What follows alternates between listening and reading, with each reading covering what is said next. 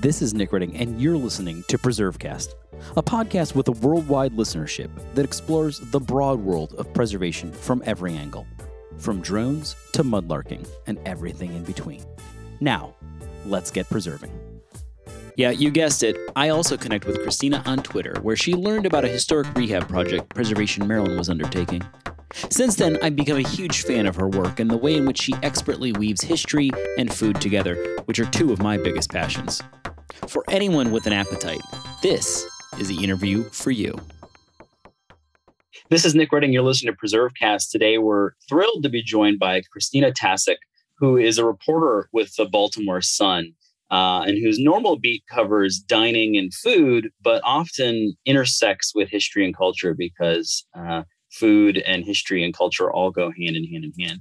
Um, so it's it's fun. I think this might be our first journalist that we've had the opportunity to interview in the past one hundred ninety episodes or so. So normally when we talk to people, Christina, we ask about like their path to preservation, but yours is a little bit different. Yours is a path to journalism. So where'd you grow up? What put you on this path? Um, and what was sort of the the spark that made made you a journalist? Yeah. So I when I was I studied history in college, and I I thought that I was going to go and be a documentary filmmaker. I worked in T V for a little bit. I worked um, at the National Geographic Film Archive um, in Washington, D C.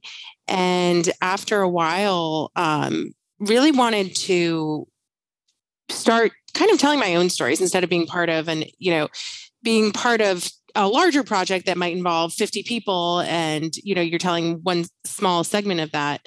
Um, the idea of being a journalist and being able to tell, you know, a, tell a story from start to finish really appealed to me.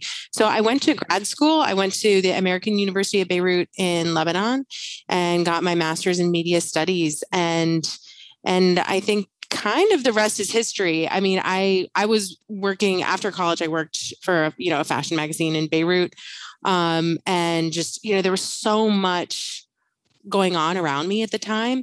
And I think that when I think about like the spark of what I wanted, you know, of what really made me feel like I wanted to be an, a journalist, I really wanted to be in the thick of things.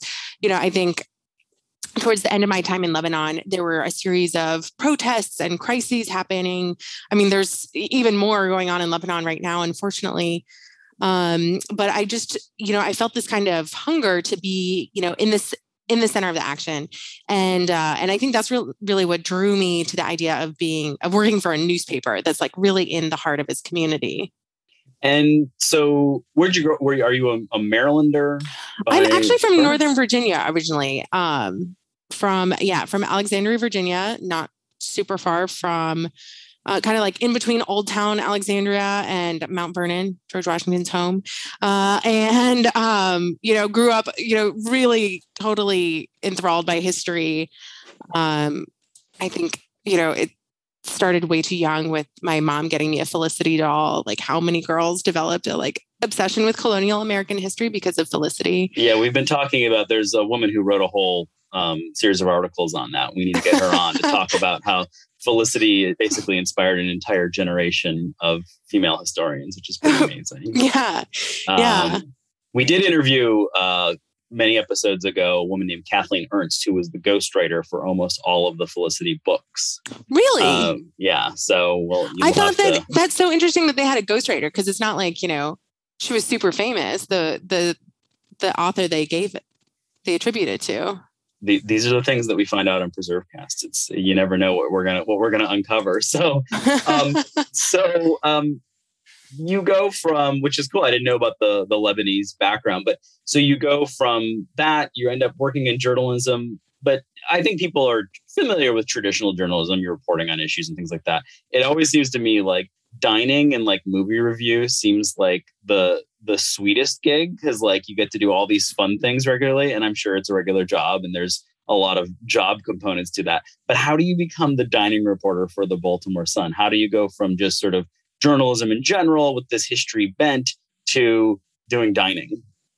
Well, it was actually very random. You know, I read about food dining reporters who went to culinary school or worked in kitchens, and I am kind of like winced. I'm like, I didn't do any of those things. Um, I am like not a great cook by, um, you know, as you can ask almost anyone. Um, I was, so I started at the Sun doing social media, and then I was working the kind of like night shift rewrite, second shift beat that's like, you know, two thirty to eleven thirty p.m. And basically was looking to kind of get off that beat and do, you know, basically any other beat at the newspaper. Um, and I knew that our features department, I mean, it's like the really um, like unglamorous way to, to, um, to get in. It's just like, I knew that we needed a features reporter, and I thought, sure, I could write about music. I could write about art. Sure. I like all of these things. Um, you know, I'd written about fashion. Um, and the editor at the time said, well, actually what we really want is a dining reporter. And I said, absolutely. Sure. You know, and it's kind of, you kind of build this confidence, I think, working, um, on, you know, sec- the second shift position where it's like, you're covering everything from politics to, you know, to crime, to, you know, the environment. And, it, you know, you kind of learn that, okay, you can write about pretty much everything if you read enough. And, uh, and so I think I kind of had that confidence and was like, okay, sure. I can, I can write about food. Why not? Um, so that's kind of how I, I landed that, that job. And, and how long back, have you been, oh, how long have you been doing that now? So I've been doing it, I want to say three years. Okay. I think about three years, almost three years. Um, Because it was kind of, yeah, it was like a little bit mushy. Well, like, you know, kind of like my transition from, um, you know, the the rewrite position to writing about food.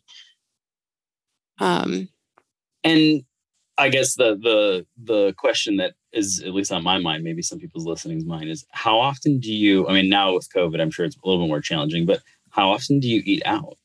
So it has changed a lot. Definitely before COVID, I was probably going out multiple times a week and really making sure that I had, you know, a review, if not every week, every other week. Um, and now COVID really did change everything when it came to restaurants, and it came, it changed everything when it came to my beat. Um, because suddenly the story wasn't necessarily like, oh, here's a, here's a cool trend. Um, it's kind of like, there's a real sense of urgency. Um, and the, this isn't just a trend, but there's like an urgent, you know, restaurants pivoting for their survival. And so that really became the shift in my focus above, you know, here's these, you know, above kind of pointing people to like, here's this delicious restaurant to try, or, you know, here's an, here's a terrible restaurant to avoid. It became more, um, I became more interested in writing like sort of trend stories about how restaurants were evolving in this really crazy time.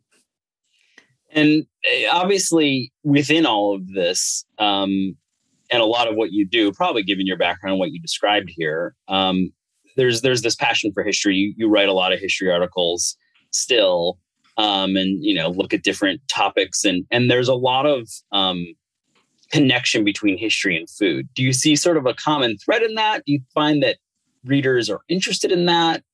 Uh, do the editors want to see that? What what is the the common thread between the two, and how do you how do you look at that?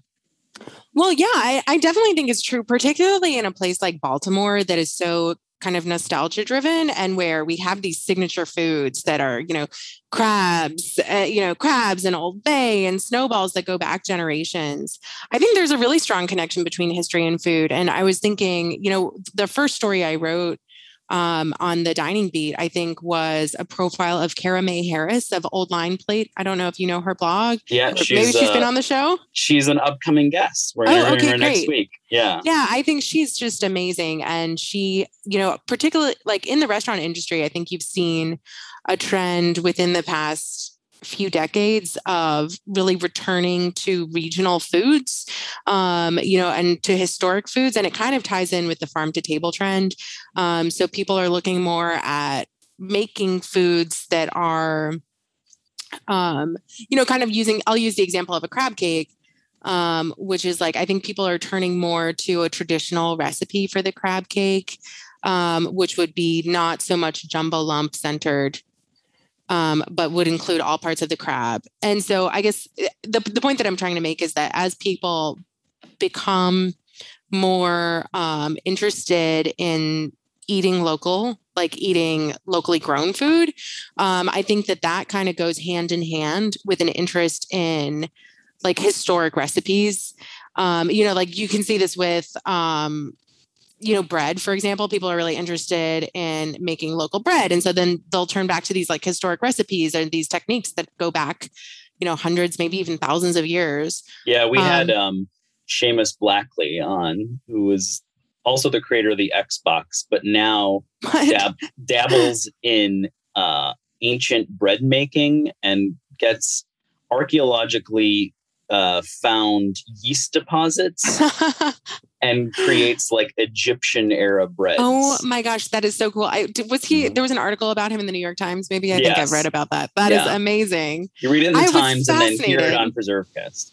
Oh my gosh. Yeah. I need to listen to that and then ask him if he can send me some of that bread because I'm so curious about that. Yeah. And now he's very into Ashkenazi bagel making. Fascinating. As we all are. I'm into Absolutely. Eating. Yeah. So I also think that, and I'm curious if you've considered this or done a study of this, but I, I mean, there's great strip mall, you know, dining and great hole in the wall places. But I often think when it comes to a city, and I, you know, I live in Frederick, Maryland, and we see this over and over again here is that the restaurants in historic buildings seem for one reason or another. Now there's could be a lot of different reasons for this. To do better and stay longer than the ones in the new build construction in and around Frederick. And I don't know what that means or why that is, but I often wonder, is there an ambiance that comes with that that makes the dining experience better? And I don't know if you've seen oh, yeah. that in Baltimore as well. Yeah, I mean, to a certain extent, I mean, I can think of examples both like in that and out of that, you know, it's right. like one of the really sad things that I have seen. I mean, there's obviously been so many sad, um, sad trends, and this is probably a more, you know, this is kind of a luxury problem to have. But um, prior to the pandemic, there were a lot of really um, cool new restaurants that had opened up in downtown buildings. For example, like the Alexander Brown restaurant, which opened up in this like amazing right. old um, bank building, Chez Hugo, which had opened up in another really cool historic bank building. Um, uh, maybe it wasn't a bank building, but it was, you know, there was a, a series of really uh, fine restaurants that had opened downtown in historic buildings. And a lot of those have shut down since the pandemic, unfortunately. Um, I think, and that has to do partly with like just b- how Baltimore's downtown operates and, you know, the lack of, I think people eating, you know, a lot, the lack of office workers and lack of business luncheons. Um, but in other neighborhoods, I mean, I definitely see, you know, I think there's a lot of really cool restaurants that have found ways to adapt these historic structures. Um, you know, especially like, I live in Hamden in Baltimore, and there's a lot of really cool restaurants that have come into former mills um, and found kind of like this adaptive reuse sweet spot that I think creates a level of atmosphere that people are just really enchanted by.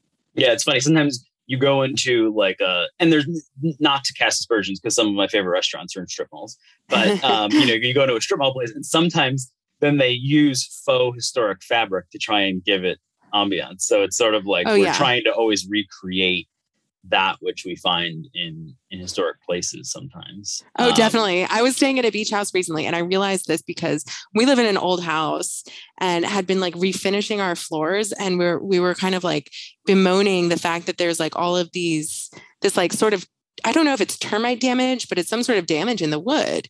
And it was just like, oh, it was like this headache, you know, what were we going to do about it? But we're staying at this like brand new beach house and realized that the tables had like faux termite damage, faux ant damage. And I was like, wow, this, this thing that we were kind of saying was a bad thing. It's like, actually people really want to recreate this. yeah. Yeah. Yeah. I mean, and you see that too, in the comparison between the historic and the modern, like people love log, for example, exposed log, but you know, people in the eighteenth and nineteenth century did everything they possibly could to cover log because right. log was sort of a sign that you were lower down socioeconomically. Right. Um, and it fell apart. Right. So the reason that when you uncover a log building and you see logs is because they've been covered. And then people are like, oh, but I want to leave it off. It's so charming. So yeah, there's this, there's this. Yeah, as you're of, seeing in Hagerstown. Yeah. Right? Pull, pull, yeah, exactly. So, um, so let's take a quick break here and then come back and then talk about some of your favorite history, food, overlap stories. You mentioned snowballs. We have listeners around the globe for that matter, and they may not be familiar with that is. crabs, Old Bay, anything else that um, gets you uh, excited to chat about. And we'll do that right here on PreserveCast. Hey, it's Nick here, and I want to remind you briefly that your support is what makes this podcast possible. To keep hearing important stories like this one, be sure to subscribe, leave a review, and follow along on social media at PreserveCast. You can also continue supporting the podcast with a donation at preservecast dot org. PreserveCast is sponsored by the seventeen seventy-two Foundation and powered by Preservation Maryland, a nonprofit organization that believes we all succeed when we all know more about our past. This is Nick Redding. You're listening to PreserveCast. Today, we're joined by Christina Tkacik, a reporter with the Baltimore Sun. Uh, we've been talking about the food beat, the dining beat, um, her interest in history and the overlap between the two. Um, before we took the break, we said we were going to talk about some of your favorite history food overlap stories. You've got a bunch of good ones out there. Um, snowballs. What is a snowball? What did you uncover? So a snowball, um, you know, I well, before I moved to Baltimore, I thought it was a snow cone.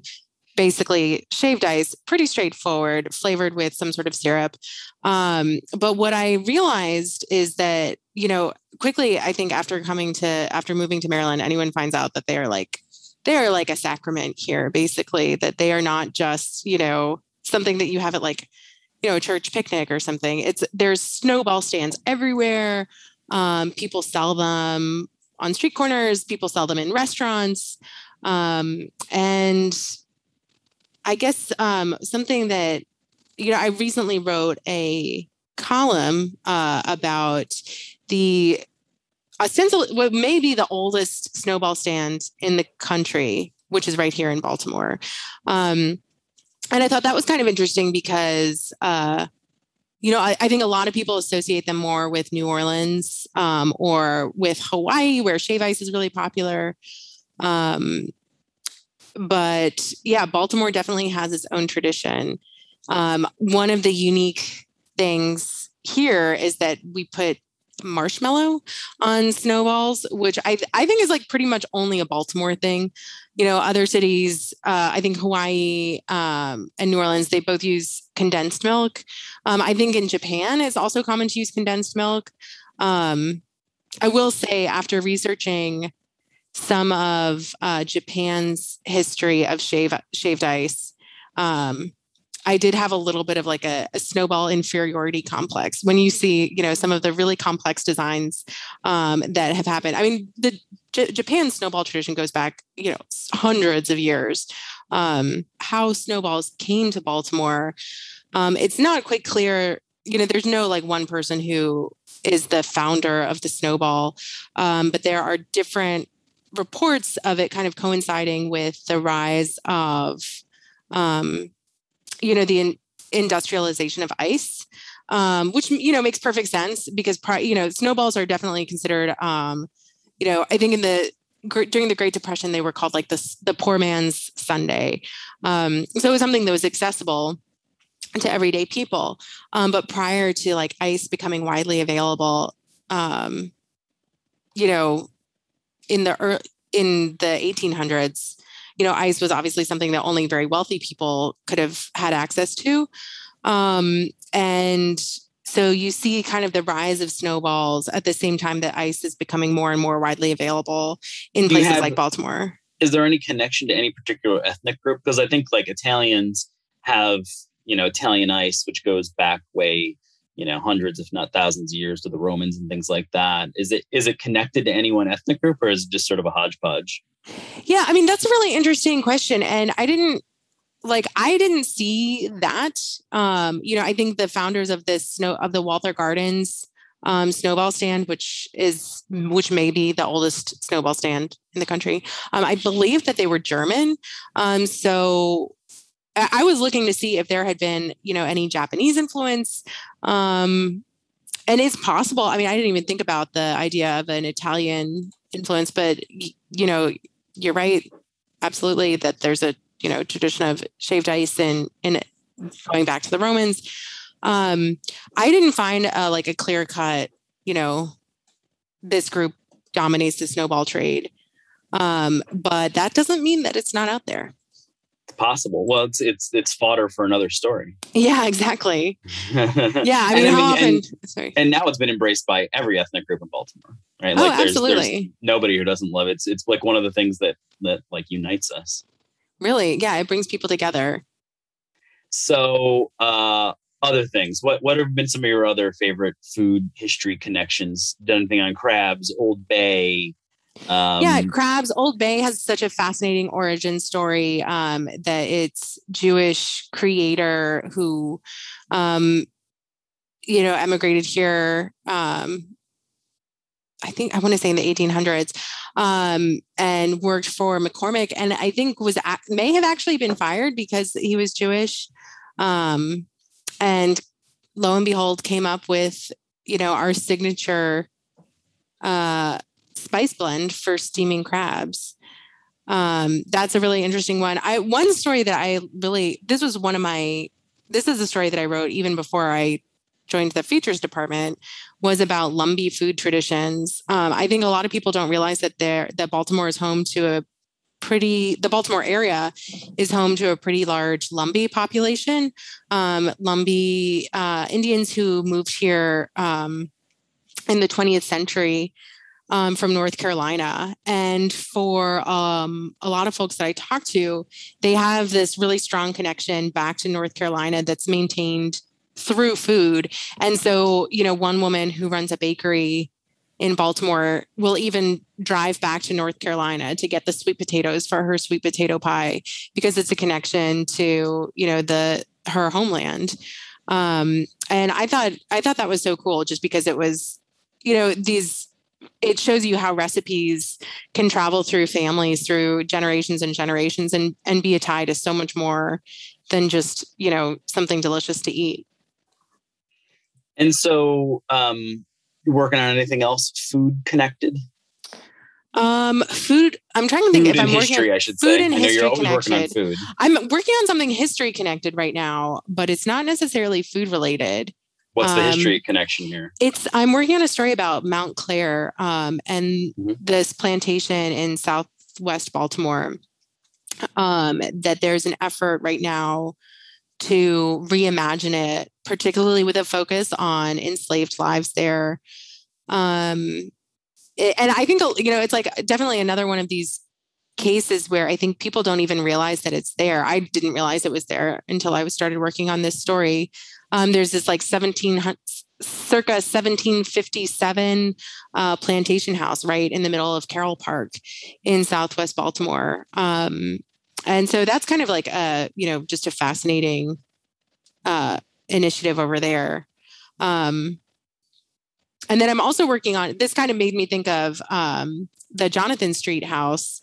Uh, there's um, an effort underway to um, preserve some Cockers homes. They're the home of uh, free and enslaved African-American ship Cockers um, in from the eighteen hundreds, seventeen and eighteen hundreds in Fells Point. Um, so definitely really um, some fascinating historic preservation happening in Baltimore right now. Yeah, and pleased to say, for people who don't know, the Johnson Street Project is a rehab project that Preservation Maryland is working on. And pleased to say that we also provided some financial support to the Cockers houses. So it all, That's right. it all comes full circle. And Christina right. didn't even know that. That wasn't a plug. So um, let's, are, are you, um, I'm just curious, this is, you, this is a, well, you're a reporter. So you, you're, you're used to asking people questions that they weren't prepped with, but I'm just curious, have you ever thought about putting all of this together in some type of book or a collection of different stories, or sort of like a more in-depth look at Baltimore and food and history? I would really love to. I mean, I don't know. I mean, I guess like everyone always says, like, I don't know that I'm like really the expert. Cause like, I, I'm always saying to like, uh, you know, or at least I'm always thinking, you know, people like Kara Mae Harris of Old Line Plate, like I'd love for her to write a book. Um, but I, yeah, I would, I would, if someone wants to, you know, give me money to write a book on this, I'm, I'm all for it. Um, cause I think there's a lot of Baltimore's history that people don't necessarily, you know, there's like the, the main stories um, that I think kind of have seared on people's brains, but I think there's a lot that kind of has gotten lost in the shuffle. Yeah. yeah. yeah, and food is a good place to kind of dive into those those unknown stories, because everybody has to do it, no matter who they are. Yeah, um, yeah, it's definitely a great connector. Yeah. So um, since we have a journalist here with us, and we have people listening who work in museums, and historic sites, and preservation groups, and local government, things like that, um, any advice for listeners who want to engage with journalists, maybe around history or the intersection of food and dining? What's a good pitch? What gets what actually gets your attention? Um, I'm a sucker for, I mean, and this is kind of like as a consumer, both of news and of food, you know, anything that's like the little known, you know, I love reading like Atlas Obscura, because there are, or the Gastro Obscura, you know, the web, that website where it's like, oh, here's mm-hmm. this little known thing that people didn't realize. Um, I'm, you know, I'm definitely always in love with the, you know, this was hidden in plain sight. People didn't, it, you know, it was right under our noses, um, type of story. Um, a good pitch is, you know, anything that, for me, it's a story that kind of like both makes sense and surprises me at the same time. You know, it might hook onto something that I was already aware of, but kind of almost test the limits of what I, what I realized, you know, like um, what I think makes this story about Mount Clare cool is that, you know, it's, you know, again, it's like a hidden in plain sight plantation that I think people know existed, um, you know, or they, they might not be totally surprised existed. Um, but it's not something that's necessarily at the front, at the top of mind. Um, or like, I love story, you know, I think the pawpaw is a perfect example. Like I could read a lot of stories about pawpaws, which is just like, you know, this, um, this fruit that was like considered the poor man's banana, um, for many years. Um, it has a very short harvesting season. Yeah. Um, And it's like actually pawpaw season right now, I think. Um, it is. It is. There's a, I, and, and people have like their special pawpaw spots. I do. I won't mention it on this, on this podcast, but I'll be happy to tell you later. Okay, great. Yeah. So I can go foraging. yeah. yeah. I mean, I think any story about a pawpaw is cool because it's like, here's this thing that's like totally hidden in plain sight. Everybody was eating them a hundred years ago and we've basically forgotten about them, but now there's an interest now in, you know, foraging and harvesting pawpaws and, and finding new ways to use them in food. Um, so I don't know if that's like a super clear answer on what makes a great pitch. I think it can be, you know, hard to pin down what, um, you know, what exactly makes a, an attention getting story, but I can always tell, you know, if like, if I tell someone and I'm like kind of excited about it, and I can hear them being excited too. And then, you know, and then I'm like, oh, this is, we're really onto something. Um, that's usually my barometer. Well, that's cool. And that's, that's helpful, I think, for people to, to hear. Um, and obviously just coming from a place of passion and, you know, selling the story that matters to you. Um, how is the, be- what's the best way nowadays to get to reach a reporter? Now I know everybody's different, but what's like, is it, is it email? Is it Twitter? What's the, clearly not fax, but like, what's the, what, what, what gets your attention fastest? Um, I hate to say Twitter because that's going to make me sound like, you know, I, like, I feel like as a journalist, I spend way too much time on Twitter. We all spend way too much time on Twitter. And yet, and yet it is a really good way to get people's attention. In fact, I think that the first time I found out about the log cabin in Hagerstown, it was on Twitter. And I think I was like, I just saw this picture of a log cabin and was like, oh, I must write, I must find out more, you know? And, um, and so I do think Twitter is a, is a pretty good way of getting people's attention. Um, unfortunately, because I wish we could all just be off Twitter and be enjoying like our, in, enjoying the rest of our lives. Yeah. Maybe we could all make a pact, like it was like one week we would just all leave or something. Right. Right. Um, before we let you go, and this has been really fun, we'll have to have you back after you write your next story, um, or you, you learn something else about a, a different unique food stuff, but, um, favorite historic place or site, probably a difficult question for somebody who writes about them, who grew up enamored with them. But, uh, if you had to pick one, what would it be? Is this, do I have any parameters? Like, does it have no. to be in Maryland? No. Okay. Mm-hmm. Um, well, okay. And I only get one, right? Um, yeah. Generally speaking, I'm going to have to shout out probably. Okay. And it doesn't even exist anymore, which is sad. It's the Claude Moore colonial farm in McLean, Virginia, where I used to work there as a little kid when I was you know, obsessed with Felicity. And, um, and it's like an, it was an eighteenth century tenant farm, and they would allow kids to, um, you know, dress up in colonial clothes and like harvest food and plant, you know, and tend to crops. Um, and it was right next to the C I A, which I think might've had something to do with why it recently, um, was closed. Um, because they, they were like kicked off the land.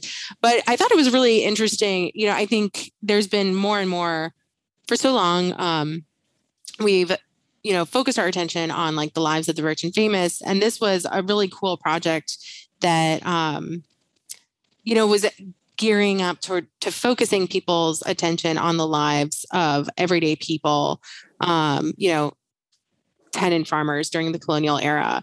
And also, you know, from a kid's perspective, it was so cool to be, you know, planting, like working in a garden and, you know, getting dirty and like, you know, pushing barrels up a hill. Um, so that was like a really, that was like such a gem of my youth. And I, I'm really sorry that, um, that it had to shut down. Yeah. I think we need a picture of you as ye old colonial child. Oh my gosh. Yeah. And there um, is one. Um, I think the, my mom is saving it for total blackmailing purposes. Maybe for the show notes, if you're willing. I think that would be pretty good. Um, so this is, it's, it's been really fun. Your, your articles are fantastic, and it's always fun to read them. Um, people can follow you. Speaking of Twitter, where can people catch catch you? What's the what's yeah, the handle? Un- all that stuff. Unfortunately, I am on Twitter. My Twitter is Christina. I recently changed my Twitter handle um, to be more professional. It was Xtina, and now it's Christina Tkacik. Um, and, and spell Tkacik for people. It's T as in Tom, K as in King, A C I K, um, and it's just and we'll- Christina Tkacik. And we'll put a we'll put a link to that in the show notes here, so people can just pop over there, click on it, and give Christina a follow, and then you can get updated on all of her food history and uh, various musings um, on Twitter when you're when you're sitting on Twitter. Um, so this has been fun. We will definitely have you back. You're welcome anytime, and um, looking forward to hearing about what you eat next. Awesome! Thanks so much for having me. It was great talking with you. Thank you. Thanks for listening to PreserveCast. To dig deeper into this episode's story, head over to preserve cast dot org for show notes and our collection of previous episodes. Don't forget to engage with this podcast by subscribing, commenting, and leaving a review. Follow along on Instagram, Twitter, and Facebook at PreserveCast for even more. PreserveCast is currently recorded in Walkersville, Maryland, and sponsored by the seventeen seventy-two Foundation, and powered by Preservation Maryland. Thanks for listening, and keep on preserving.